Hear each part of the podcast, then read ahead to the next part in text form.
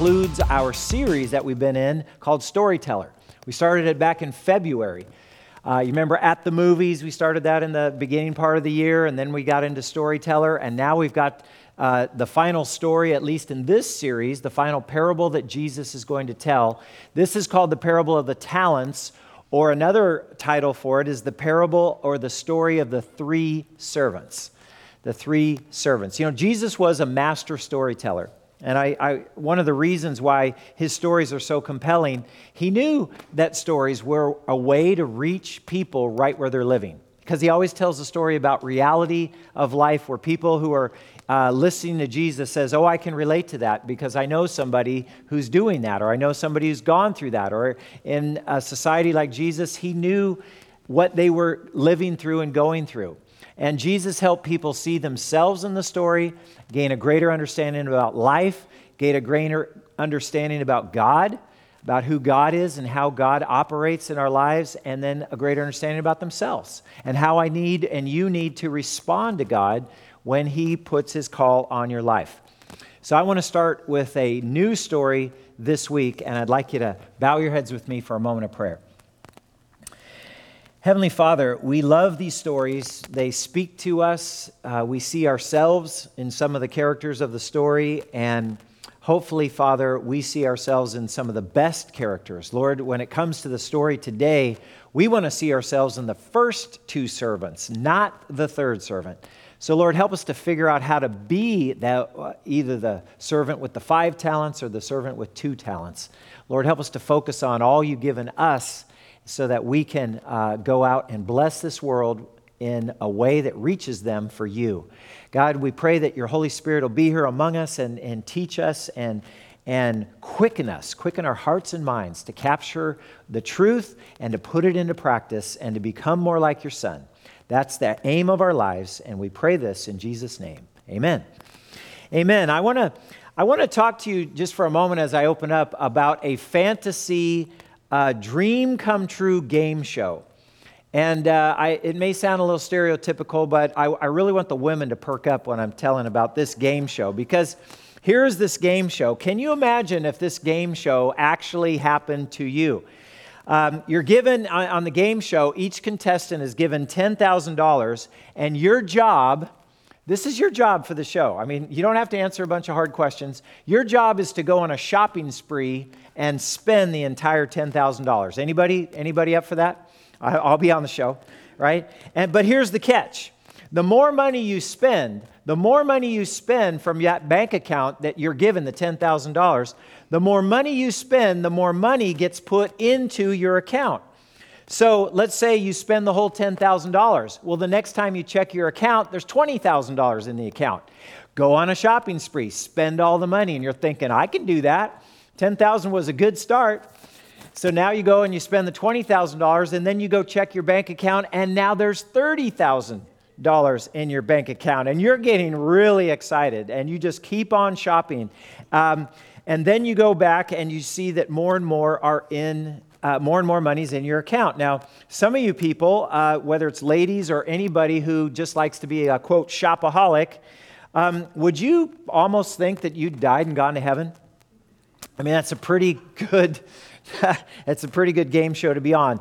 How is it true? The more you spend, the more gets put into your account. Are you kidding me? What kind of world is that? Well, I want to use this story as a parallel because I believe the parallel is found here in Jesus' teaching. We find it here in Jesus' story of the talents that could also be called the story of the three servants. So let's look at this story together, shall we? It's found in Matthew's Gospel, chapter 25. If you have a Bible in, in front of you on the pew racks, you can look up Matthew 25, the first book in the New Testament, or you can follow along on the screen. And the beauty of our live streaming audience is now they can see what's on the screen. So this is really cool. Doesn't mean stop going to church and watch it at home. All right, here we go. Jesus tells the story, and he says again, the kingdom of heaven can be illustrated by the story of a man going on a long trip. And by the way, in the first century, a long trip could be six months, it could be a year, it could be over a year. by the time the master gets back. He called together his servants and entrusted his money to them while he was gone. So the implication is that the master is going to be gone for a long time. And so the servants that he obviously has a high degree of confidence in them because he's going to put them in charge of a great deal of finances on his behalf while he's gone. And so I, wanna, I want you to notice it's not just a long trip. It says he's going to entrust his money. So whose money is it? It's not our money, it's the master's money. He's entrusted it to us. We're the managers of his uh, resources, we're not the owners. And he's entrusted his money to them, and he seems to have a lot of confidence based upon how much money he's given them. Because you may not see this uh, at the first reading, but I'll explain it in a minute. He says, He gave five bags of silver, or talents, to one, two bags of silver to another, and one bag of silver to the last, dividing it in, por- in proportion to their abilities. He then left on his trip. So he goes away on his trip calls three of his servants, gives differing amounts to each one of the servants. Now, let me explain to you what a talent is, because if you read the New American Standard or some of these other uh, versions that are more like word by word translations rather than idea for idea or thought by thought, uh, it'll say this word talent. What is a talent? Well, a talent is originally a measure of weight, and a talent could range anywhere from 50 to 80 pounds. So this is this isn't your little bag, you know, uh, of five coins in a bag that weighs about a half a pound. Here you go. Here's here's what I want you to invest for me. No, he's handing them even a one talent bag would weigh 50 to 80 pounds. And most likely, because back in the first century, the most common weight of a talent was weighed in silver coins. They were weighed in these silver coins. Each of the coins was worth about a day's wage and even the one talent could represent a heavy bag of silver that weighed about 75 pounds. It contained about 6,000 of these coins, and a denarius was a normal day's wage. So I did the math. You're talking about 16 years' wages in that bag. And that's one bag that has one talent in it.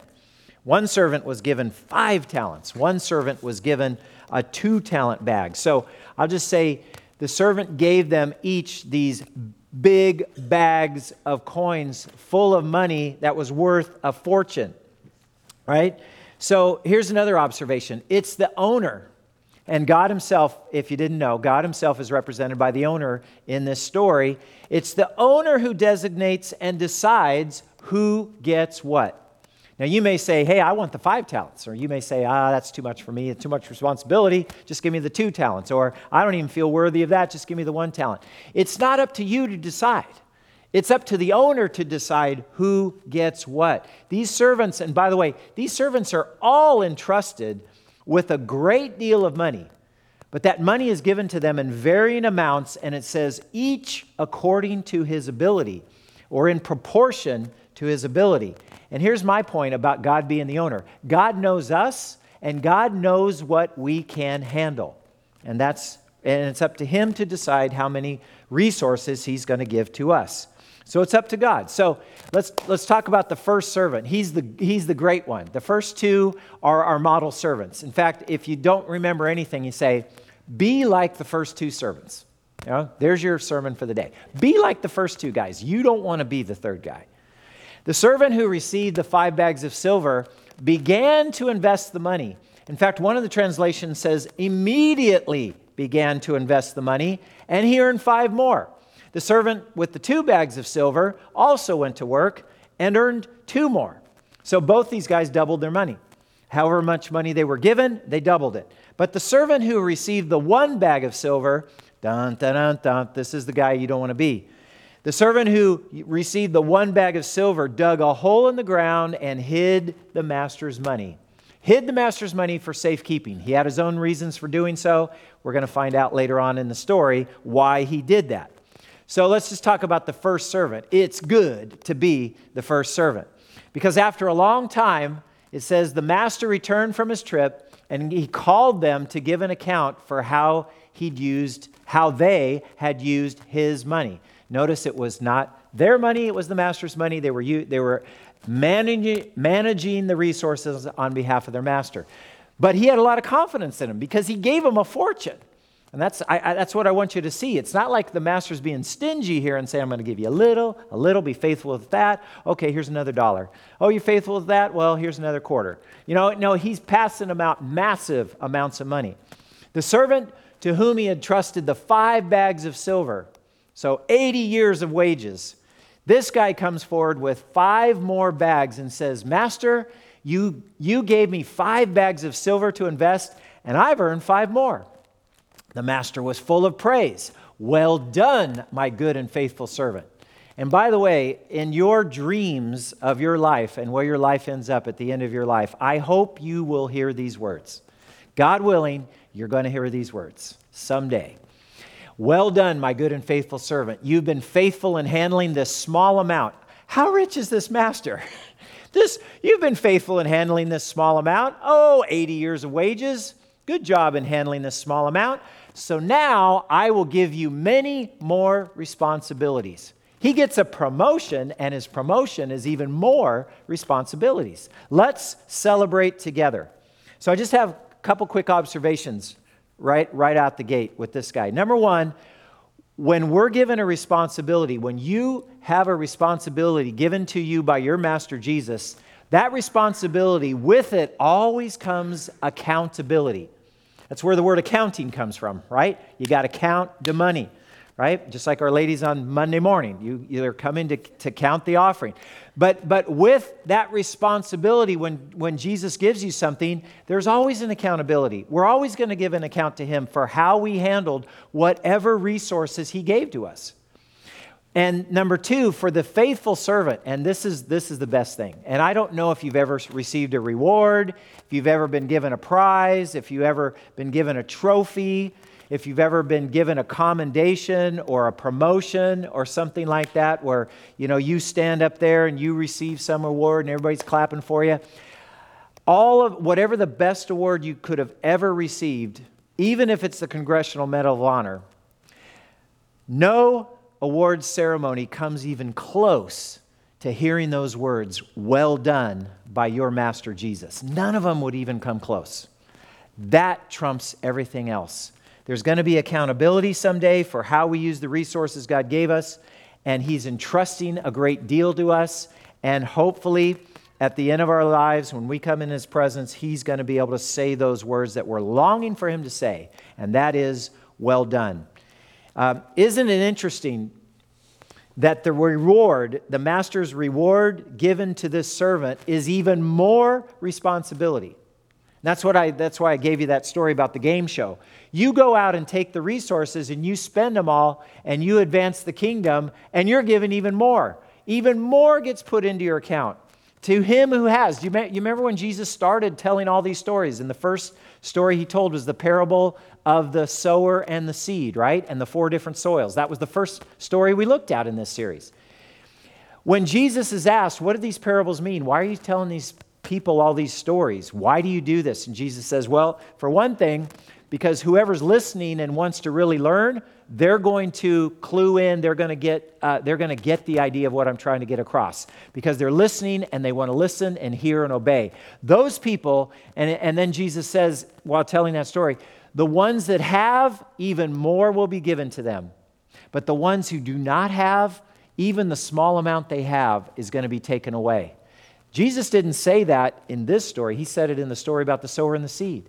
So to who to he, to him or her who has even more will be given.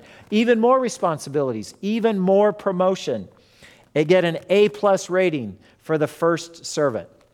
So let's talk about the second servant, right? First one had five bags of silver, second servant has two bags of silver, right?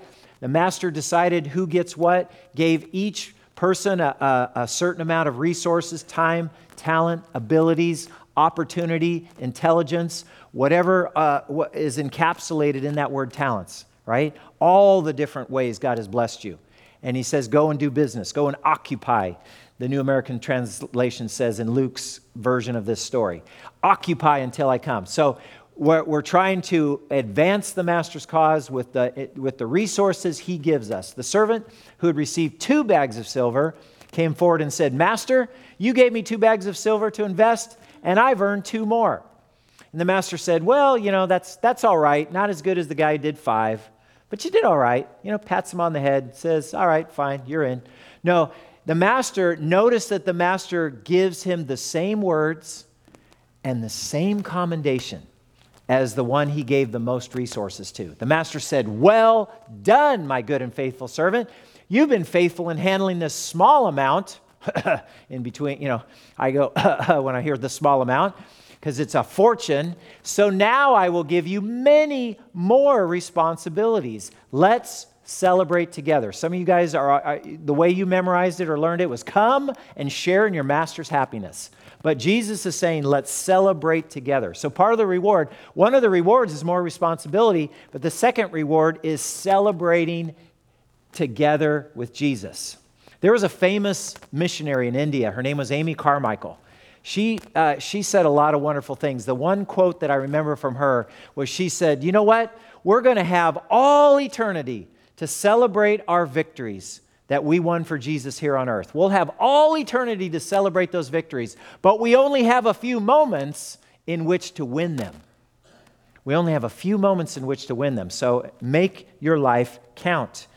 So there's the, there's the reward that the two servant got, right? They got the same reward even though they received different amounts of money. The reward was based on their faithfulness, not on the size of their responsibility. The smallest task in God's work, and you may say, hey, a two talent, five talent, one talent, I may get, I think I got like a 0.02 talent, right? So what, what, what am I supposed to do with that? God didn't seem to give me very much. And Jesus says this in Matthew's uh, gospel when he's talking about uh, blessing those who are out doing the work of the kingdom. Jesus says, And if anyone gives even a cup of cold water to these little ones, because he is my disciple, Jesus says, I tell you the truth, he will certainly not lose his reward. Even a cup of cold water given in Jesus' name for God's work is not going to lose its reward. So there's no task too small uh, to count in the kingdom of God. So the master's reward, he commends them for doubling their talents. He gives them more responsibility, and they get to celebrate with Jesus. Now, here's the point of what I'm trying to, to get across here. You and I are given all of these talents, right? Whether it's intelligence, resources, giftings, abilities, opportunities, whatever those talents can all be encapsulated in this definition. We are to use your unique personality and abilities. You're to use the resources, use the intelligence, use the abilities, use the opportunities, however you encounter them, at whatever level that God gives you in those areas, you're to use those to take great risks for God. And here's the reward. And, and this is so interesting. Here's the reward. The more talents and resources you invest for God's glory, the more God is going to give you. The more you use, the more God will give you. You cannot outspend God in, the, in, this, in these kingdom accounts. More is going to give you. When you risk something, when you step forward for God, you risk rejection sometimes. You risk failure. You risk falling on your face. In some places and, and, and areas of the world, you risk persecution when you stand up for Jesus and your culture and your society and your environment. Whenever you're doing that, you are risking something. But the point is, the risk is worth the reward because the reward is going to be with the Lord Jesus. Now, the, the only mistake here, because God says, you know, use this until I come back and then you're going to give an accounting. The only real mistake here is to not risk making a mistake. By letting fear paralyze you, then you're saying, hey, I don't want to, I don't want to lose this, so I'm not going to risk. I'm not going to try anything. I'm not going to risk anything for God because I don't want to fall flat on my face. That kind of fear, that kind of not being willing to risk anything, that is going to get you in trouble with the master. And that was the fate, the tragic fate of the one talent servant. So look what he says about the third servant. Then the servant with the one bag of silver came and said, Master, I knew you were a harsh man, harvesting crops you didn't plant and gathering crops you didn't cultivate. I was afraid I would lose your money, and so I hid it in the earth. But look, here is your money back. You know, it's very common in the first century. You don't want to lose something, go find a secret place out in a field, out in the country somewhere. Of course, you have to remember where you put it, right? But but you you have to go find a secret place and dig a hole, bury your money, and then nobody gets to it. Nobody can rob the bank. No, you know, wherever you had, nobody can look under your mattress like they did in the Depression days. Uh, and find the money that you've, you've stowed away. So he's thinking in some ways he's playing it safe.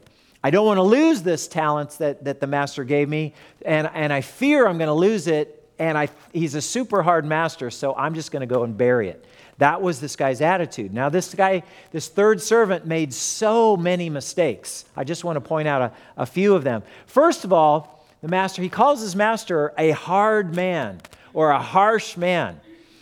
Now, if you heard that word spoken about you, you would be offended because that was an insulting word. That means somebody is unsympathetic, is unfeeling, is uncaring.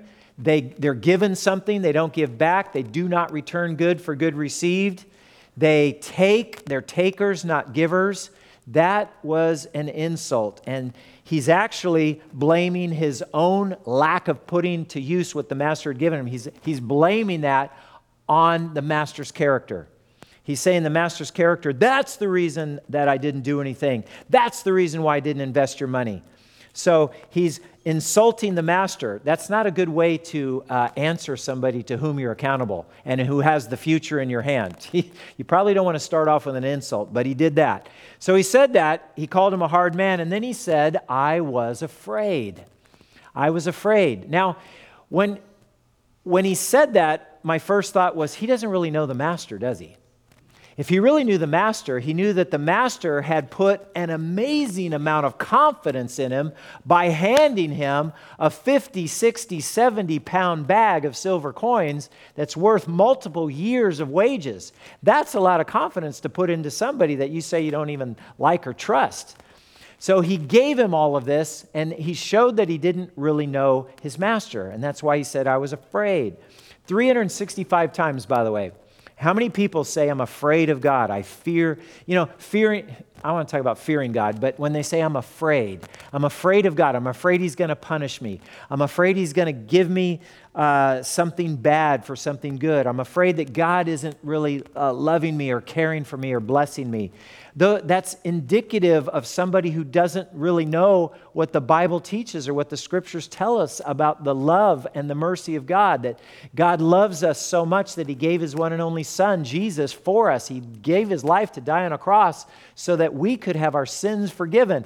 God looked upon us in absolute love and He said, You know what your biggest need is? Your biggest need is to be reconciled to the living God. And the only way you're going to be reconciled is by having your sins forgiven. You can't forgive your own sins, you have to be punished for your sins. So only somebody who comes along who can take away your sins and receive the punishment for your sins, that's the person who really cares about you more than anybody else, because that's the person that can actually wipe your slate clean and give you a fresh start before God, and his name is Jesus. That's the master that we need to know, not the master that we're afraid of. He so instead because of fear, he buried, he hid that which was entrusted to him. Now that's that's a sad testimony about somebody's life. And I would say to this, I'd say in, in Jesus, in choosing you to be his follower, if you're a follower of Jesus, he's chosen you and you're in his family. That means that he's entrusting a lot to you. He's investing in your life. And he says, I'm going to bless you so that you can be a blessing to other people. And I want you to go out and do something good with what I've given you. Multiply what I've entrusted to you. So here's the point don't waste what Jesus entrusts to you. He wants you to receive all of his love and his grace and his mercy and he's entrusted you with all these abilities, resources, opportunities. He wants you to use all that to go out and make a difference in this world and go out and reconcile this world to his son Jesus, to bless other people, help them find new life in Christ.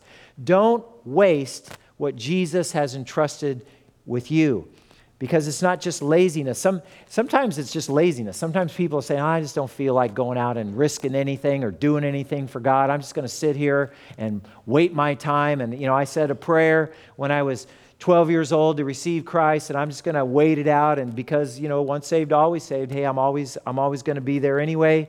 I'm not going to talk about salvation versus reward because I think this this story that Jesus is telling, I think it's mostly talking about reward. But he says we can be lazy and we can miss the boat of what God has for us. We can be distracted. I, I, think in our culture today, it's not just that we're lazy sometimes, it's that we're distracted.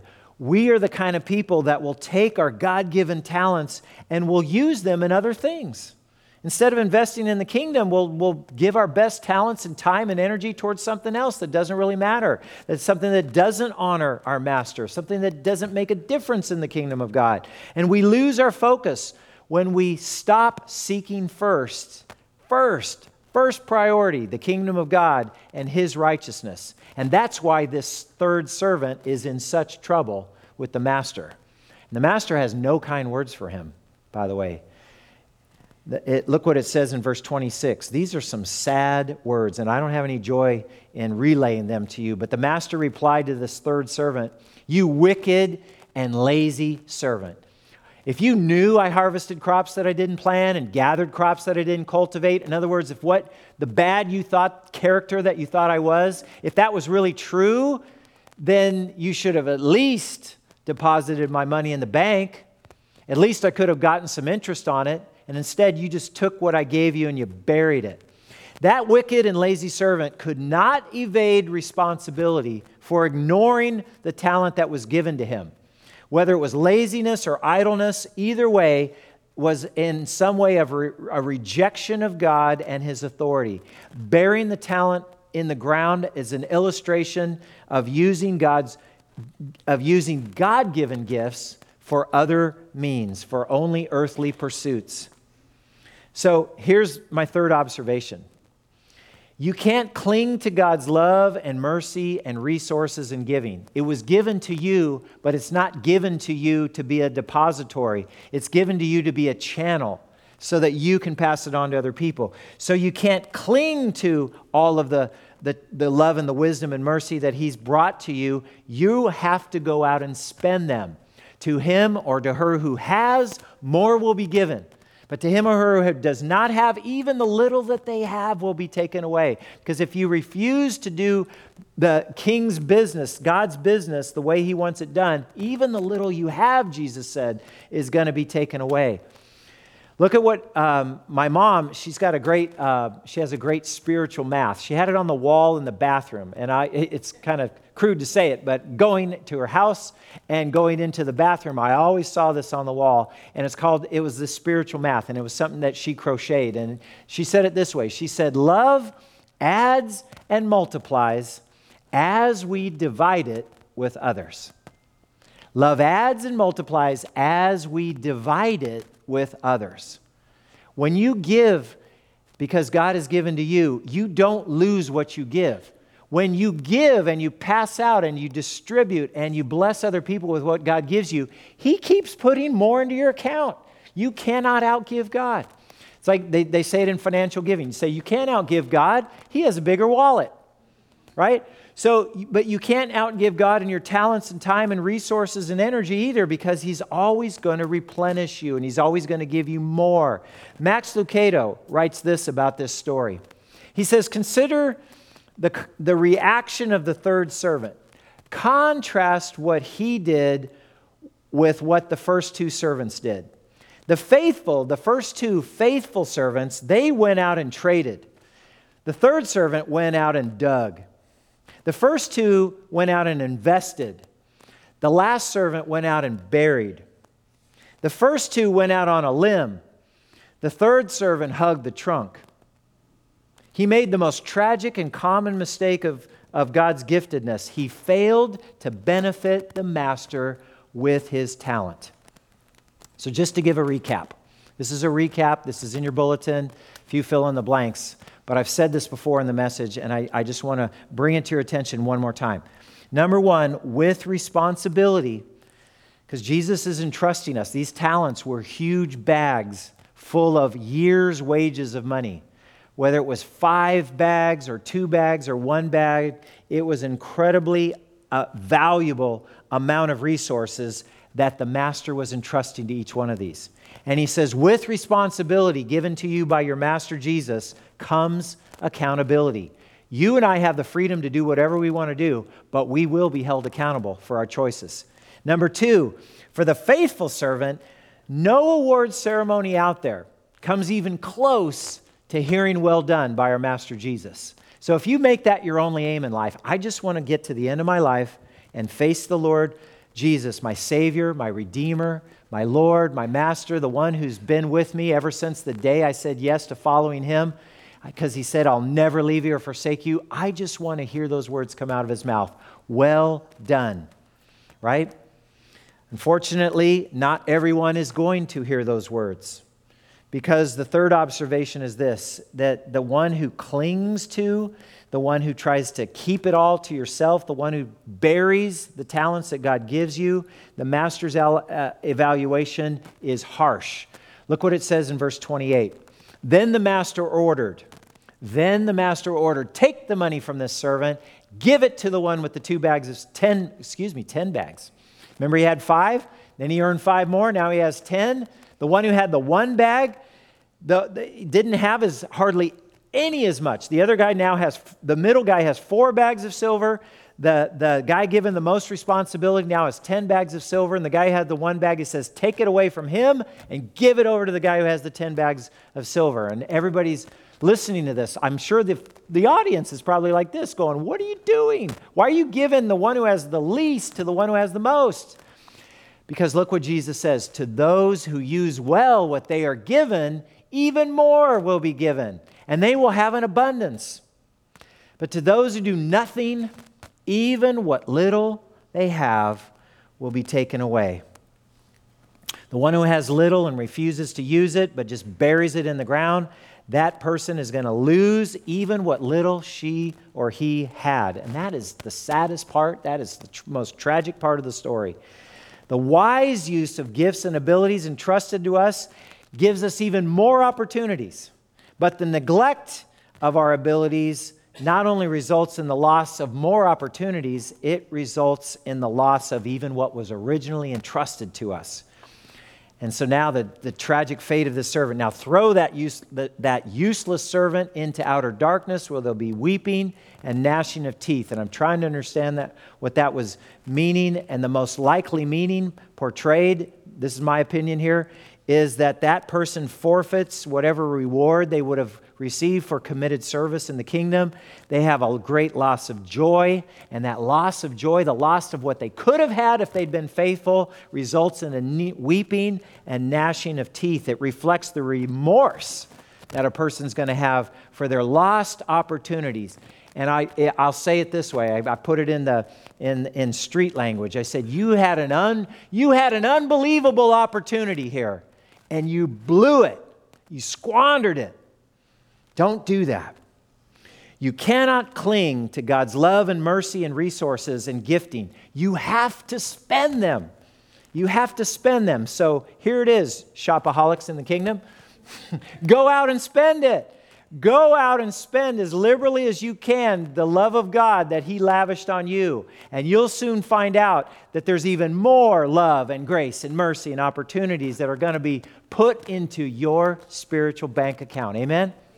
Amen. I'm going to invite the choir to come on up and sing a closing song for us. And I just want us to all bow our heads for a moment for a word of prayer.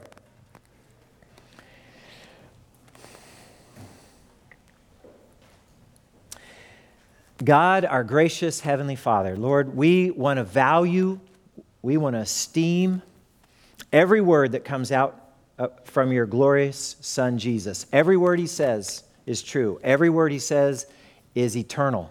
He said, Heaven and earth will pass away, but my words will never pass away.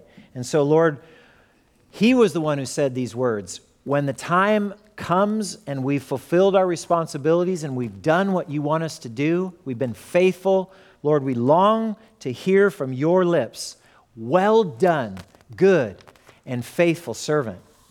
Lord, you've blessed us in so many ways. You've given us so many opportunities, abilities, and resources, Lord. Help us to remember the reason why you bless us. Not so we can hoard it for ourselves, not so we can bury it in the ground, but Lord, so that we can turn and invest your resources in order to bless other people, to reach them with the love of God and the saving grace of Jesus Christ. Lord, help us to remember our responsibility to you knowing that one day each one of us is going to stand before you and we're going to give you an account of the life that we lived. God, help us to invest the talents you entrusted to us. Lord, we love you because you loved us first. Thank you for loving and pouring out your blessings to us. And Lord, please, if there's somebody in here today and all they can think about is fear right now, or they're thinking about disappointment, or they're thinking maybe, God, maybe I'm the third servant. Please, Father, uh, give them the faith, give them the confidence, give them the, the reassurance that it's never too late to turn around and start doing the right thing. And Lord, give them faith and confidence that the first two servants have, so that we, from this day forward, we can all go out immediately and be investing lavishly in your kingdom work. God, help us to do that for your honor and your praise and your glory. In Jesus' name we pray. And all God's people agreed together and said, Amen. Amen.